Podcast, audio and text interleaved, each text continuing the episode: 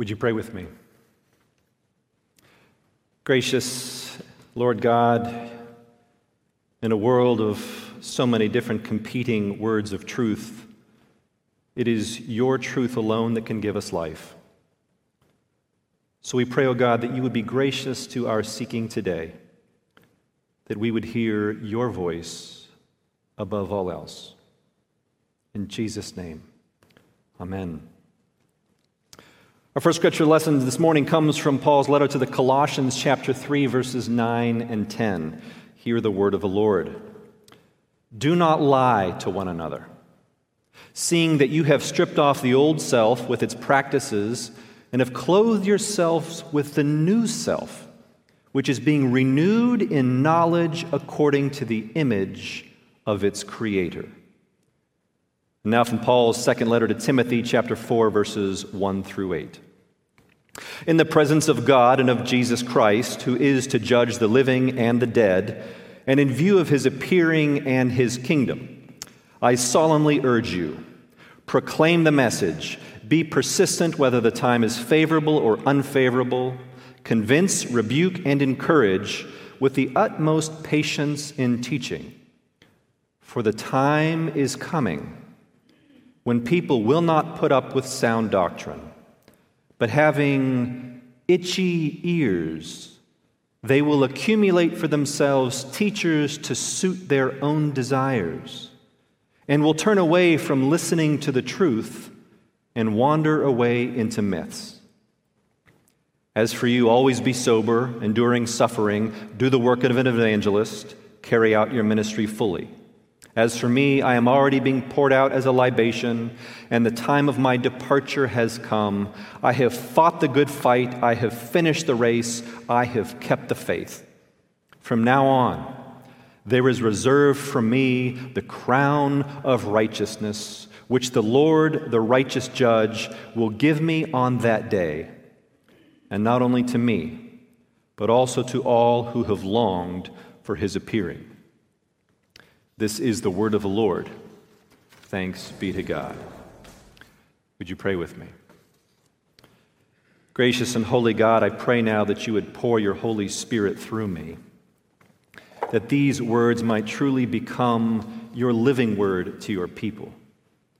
And I pray that you would open up each of our hearts and minds that we might receive that word exactly in the place that we need to hear it.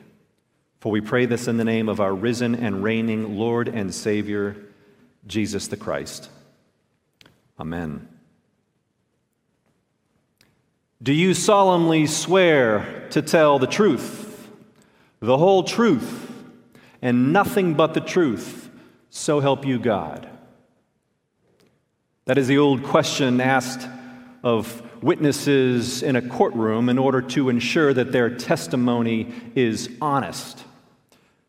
The courtroom is actually also the original context for the ninth commandment given by God to the Israelites at Mount Sinai You shall not bear false witness against your neighbor. Or more simply, as Paul enjoins in our text this morning, and as most of us learned as children in Sunday school, do not lie. In other words, always speak nothing but the truth. Do not lie, tell the truth. It sounds so simple, doesn't it? And yet, I'm not sure that there are many things that we struggle more with as a society right now than this, where truth has become a matter of personal preference or political expediency. And therefore, a lie or fake news has become anything that contradicts what we choose to believe or anything that undermines the cause, regardless of the facts. And that means that truth has become very arbitrary and very individual. Unfortunately, a society cannot exist, at least not in any healthy way, without a corporate commitment to truth and a shared sense of reality. That's why, going all the way back to ancient Israel, there was such a concern for the truthfulness of information that is shared in the pursuit of justice. Because without truth, there can be no justice. And without justice, there can be no real community. As one scholar writes, community life is not possible unless there is some arena in which there is public confidence corporate confidence that public reality will be shared in an honest and reliable fashion without excessively being influenced by self interest or party ideology.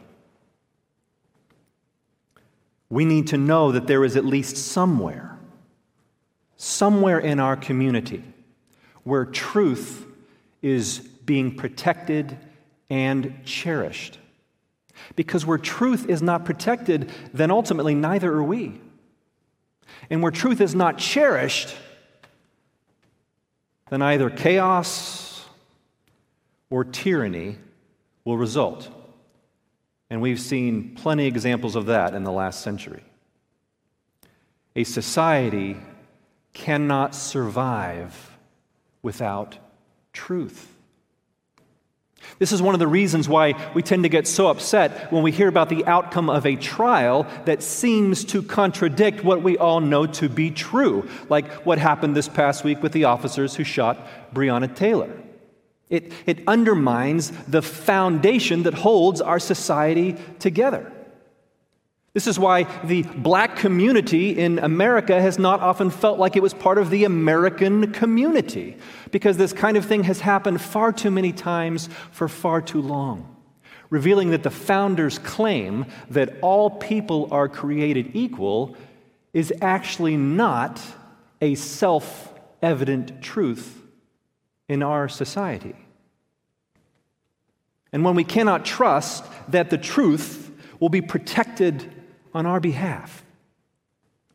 Well, then, what options are left for us other than to protest and try to force a change, or despairing of that, to simply look at only for ourselves, abandoning all concern for our neighbor or the common good? Now, of course, that was actually one of the primary purposes of the law of Moses given to the Israelites to teach them how to love their neighbor and how to work for the common good. That law was their training manual, meant to prepare them for life in the promised land as God's holy people. But the only way that was going to be possible is if they were corporately committed to the truth the truth that Yahweh alone is God and that they were called to become a community of justice and mercy and faithfulness and righteousness and love, showing all the other nations what the kingdom of God is like. Unfortunately, the Israelites struggled badly to protect and cherish that truth. Instead, they worship so many other gods that are not gods.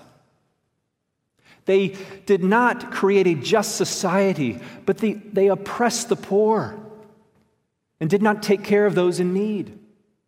They had false prophets who spoke lies in God's name. They had kings and leaders who acted as if they were above the law and that it didn't apply to them.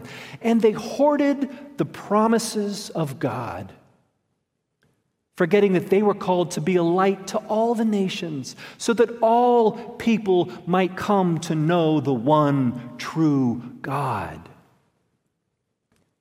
And as a result, their community, their nation, became divided and ultimately destroyed because they did not protect and cherish the truth. Now, unfortunately, our society has not done much better at this, where, as I said earlier, truth has become a matter of personal preference. We now choose the facts we want to believe. We listen only to news programs that reinforce what we already think. Even in the church, we now choose to, to keep the parts of our faith that we like and we just ignore the parts that don't really work for us. We have become, in the words of the Apostle Paul, people with itchy ears who accumulate for ourselves teachers to suit our own desires, that tell us only what we want to hear. We have turned away from listening to the truth and have wandered off into myths and conspiracy theories and propaganda. I, I, can't tell you how many emails I have been forwarded, mostly by other Christians, that have contained some video, some story, some article that was intended to outrage me or make me very afraid of them, occasionally meant to inspire, but that about a 30 second search on Google reveals to be either a half truth, a highly manipulated truth, or a flat out lie. Brothers and sisters, this should not be so. As Christians, we are called to be people of the truth because we follow the one who himself is the truth of God incarnate, the one in whom Paul says, We have been clothed with a new self that is being renewed in knowledge according to the image of its creator, who is the source of all truth. And our old self, with its deceitful ways, has been stripped away, Paul says. We cannot be people, therefore, who spread or promote falsehood. As Christians, we have to be people who are committed to the truth, the whole truth, and nothing but the truth. And that means, first and foremost, that we have to be devoted to the Word of God, and not just the parts that we want or that support our political agendas, but all of it.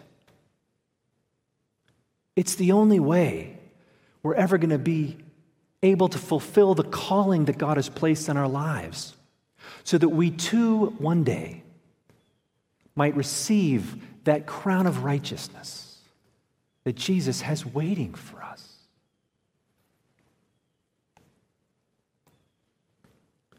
Now, today is Confirmation Sunday, the day when nine young men and women will stand up and publicly profess their faith in Jesus Christ as Lord and Savior. This day is a great testimony to the work of the Holy Spirit that has been done in their lives, through their families, and through this congregation. It's an exciting day in so many ways, uh, partly because they represent the next generation of the church, which unfortunately in our country is a generation that is increasingly missing from the pews on Sunday mornings. And while there are probably many reasons for this, I believe that one of the reasons is that they have a hawkeye for hypocrisy and inconsistency and contradiction.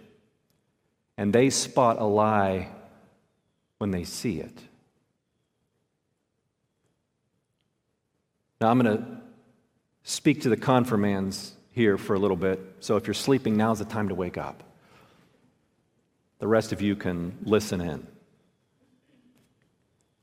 Know, as hard as it is to admit, in many ways, your parents' generation, my generation, and your grandparents' generation have failed you and your generation because we have not protected and cherished the truth.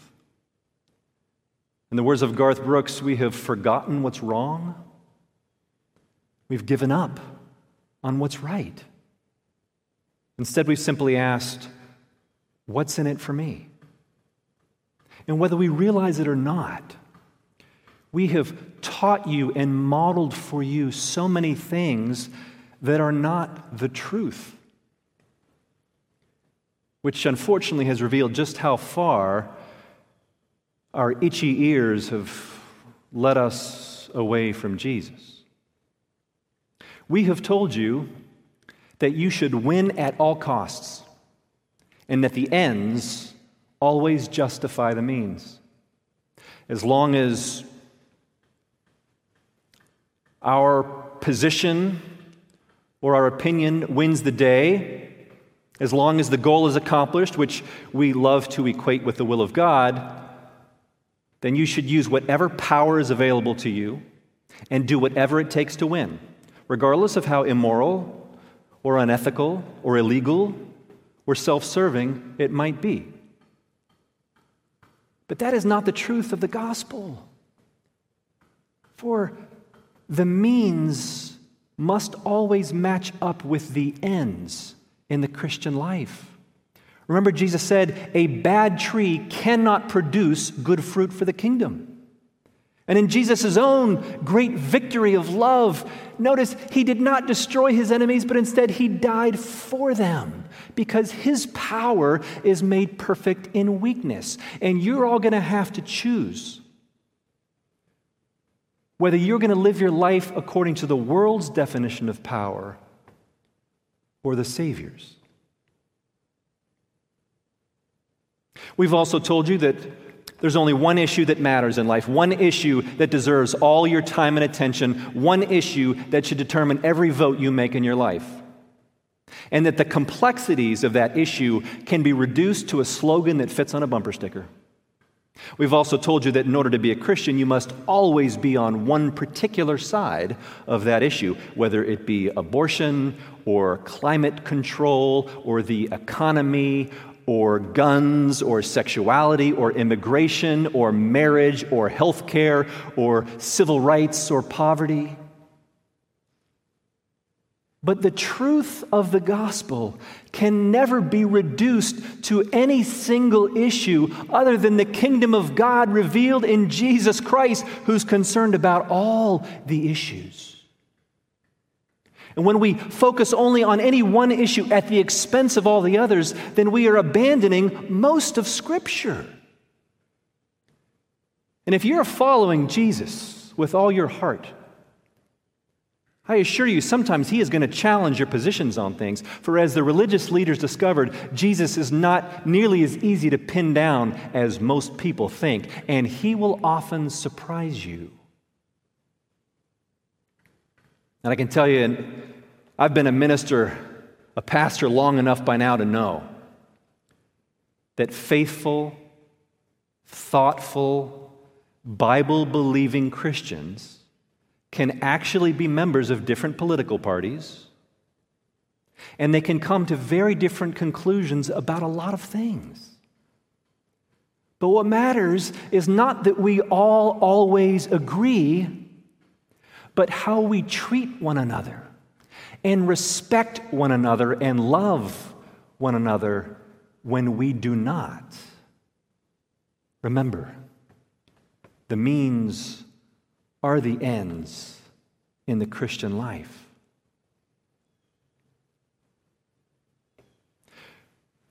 We've also told you that it's up to you to create a good life for yourself and that your identity is found in the choices that you make and all the things that you do. And that if you will just choose the right college to attend, and the right major to study, and the right career to follow, and the right person to marry, then you will find happiness and become the person that you always wanted to be, or at least the person your family wants you to be. But if you choose to believe that lie, then you will spend your life seeking in vain for that missing piece of the puzzle that will take away your unhappiness and your loneliness and your disappointment and give you peace. But here's the good news that I have for you today the gospel truth. It is not up to you to construct the perfect life for yourself or to get yourself to the right place in life. That's the Savior's job. Your job is to follow Jesus and listen to his voice above all else. And your identity, it, it doesn't come from, from all the things that you do or the choices that you make. It, it doesn't come from the school you attend or from your GPA or from the things that you end up studying. It doesn't come from the sports that you play or the activities that you participate in or the person that you date. It doesn't even come from the family into which you were born. No, your identity was given to you as a gift in your baptism. When the Holy Spirit united you with Jesus Christ, clothing you with a whole new self and claiming you as the beloved child of God with whom He is so well pleased. That is who you are. And God has chosen you, just as He chose the people of Israel, for a purpose.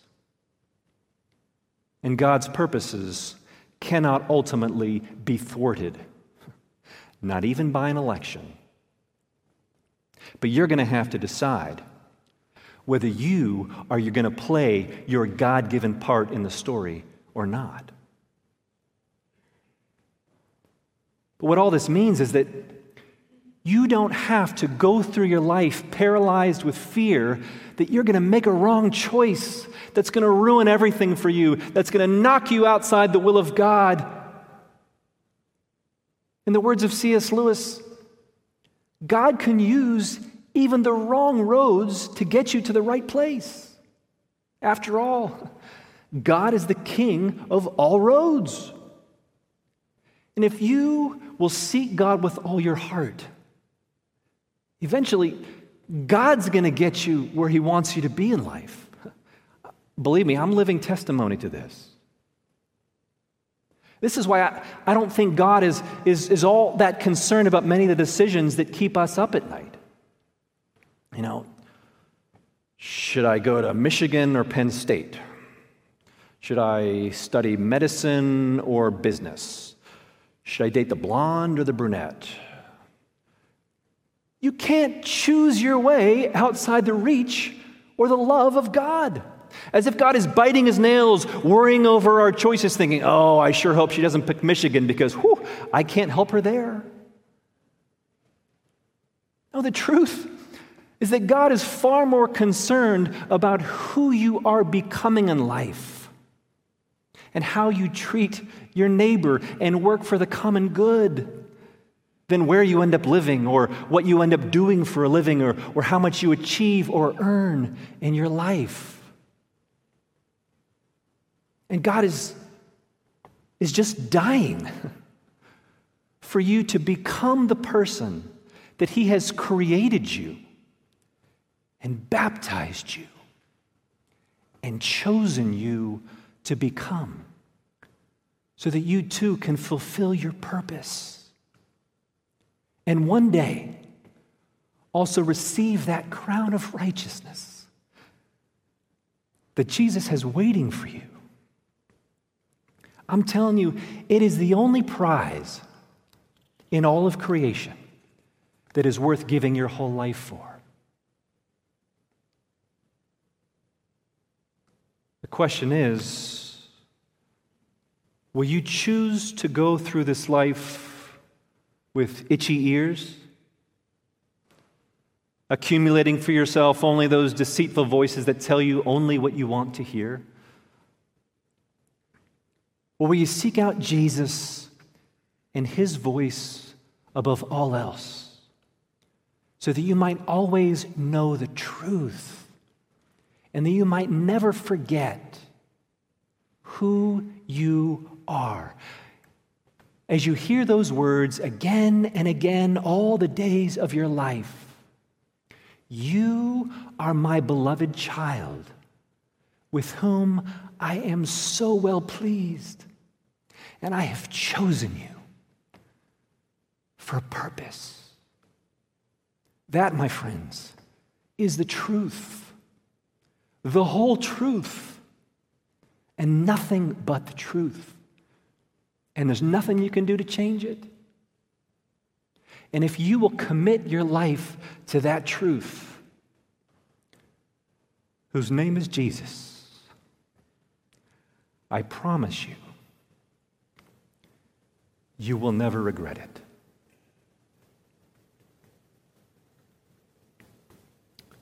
Amen.